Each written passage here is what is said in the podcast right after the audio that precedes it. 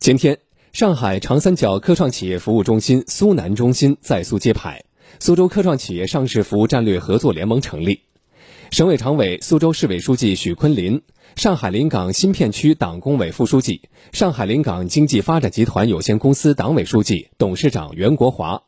浙江省杭州市政协副主席滕勇出席活动。共建大虹桥朋友圈。今天，让我们和广电全媒体记者刘洋一起走进苏州工业园区，在打造中央商务协作区、国际贸易协同发展区、综合交通枢纽功能拓展区的基础上，共建大虹桥朋友圈。工业园区还根据自己强大的科技创新和产业支撑，增加了开放创新承载区，为深化对外开放、引领对内开放贡献园区样本。明亮的色调，雅致的布局，乍一看上去像一个外企的办公区域，但实际上呢，这里就是苏州国际商事法庭。这是长三角第一个，也是目前唯一一个国际商事法庭，扎根在全国外企数量最多的地区之一——苏州工业园区。成立半年时间，这里已经受理各类涉外案件五百多件。去年十二月敲响第一锤，苏州国际商事法庭就成了业内的金字招牌。如今，他们还在组织国内外知名的涉外商事领域的专家学者，成立专家委员会，召集国际投融资方面资深的律师、专业人员加入中立评调机构，为大虹桥贡献司法智慧。靠着专业、便捷、国际化的司法服务，人们印象中冰冷的司法，却成为大虹桥国际贸易协同发展、开放创新的一张暖暖的新名片。把轻商服务做到最优，这是园区的基因。在园区海关，空运直通港的普通模式正在被复制到虹桥，物流海关组起 CP，服务上加优，只为企业的运输速度上加快。苏州工业园区航港物流有限公司总经理吴学锦，基本上就是把虹桥的国际机场的货站延伸到我们苏州工业园区，就是异地货站的概念。同时呢，我们还要在这基础上打造一站式的空运服务中心。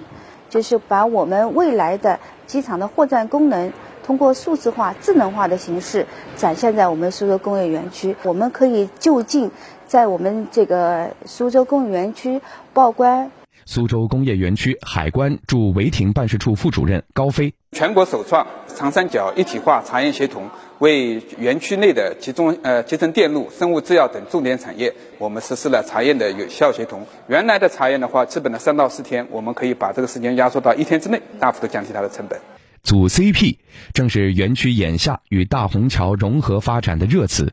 园区要打造的六大功能，将一一对应虹桥国际开放枢纽的发展定位。苏州工业园区党工委副书记、管委会主任丁立新：我们总的考虑是，紧紧围绕虹桥国际开放枢纽北向拓展带，打造中央商务协作区、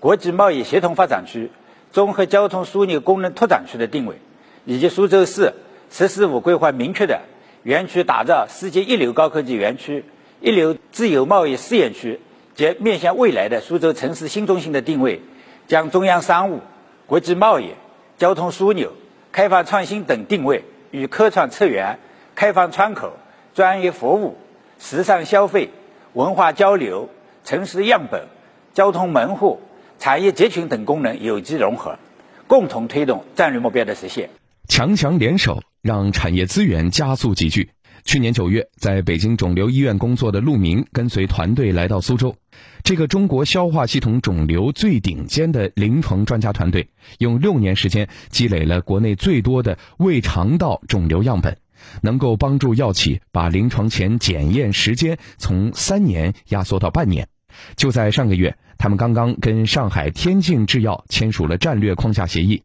在陆明看来，这正是依托大虹桥打造中国新药研发和临床实验基地的一个开始。康宁肿瘤科技创新研究院院长助理陆明，都是我们生物国内生物研发这个最高的这样，就是整个这种发展最快的这样一个地方，应该是可以成为一个依托于上海和苏州两大生物产业平台，我们就打造一个整个一个大虹桥的这样一个生物制药产业平台，一个生态圈，能把我们企业的这样一些新的一些治疗手段、治疗药物。尽快的推到临床来用，那么这样的话，整个对我们国内的制药研发会有一个非常大的一个提高。对我相信这个速度可能要远远超过国外的速度。有速度，有质量，更有靓丽形象。地处苏州工业园区金鸡湖畔的 CBD 地区的苏州国际博览中心，也是目前苏州最大的展馆。热闹的时候，这里每天有七场活动举行。除此之外，园区里还有二十五家各类会展载体，丰富多样的行业展览、高端会议赛事活动等，也为苏州工业园区带来了更多的发展机会。中国江苏自贸区苏州片区综合协调局服务贸易处处长张烨：我们目前金鸡湖两岸已经有十八家五星级酒店，其中十四家是国际品牌。在上海打造国际会展之都的同时，我们携手。共同打造一张大虹桥国际会展之都的亮丽名片。眼下，园区正在编制融入虹桥国际开放枢纽的三年行动计划，初步形成重大项目、政策措施、功能平台等三个一批清单，细分了二十多项工作目标，用硬招抓实效。苏州工业园区党工委副书记、管委会主任丁立新：我们希望以一体化的思路和举措，打破行政壁垒，提高政策协同。让要素在更大范围畅通流动，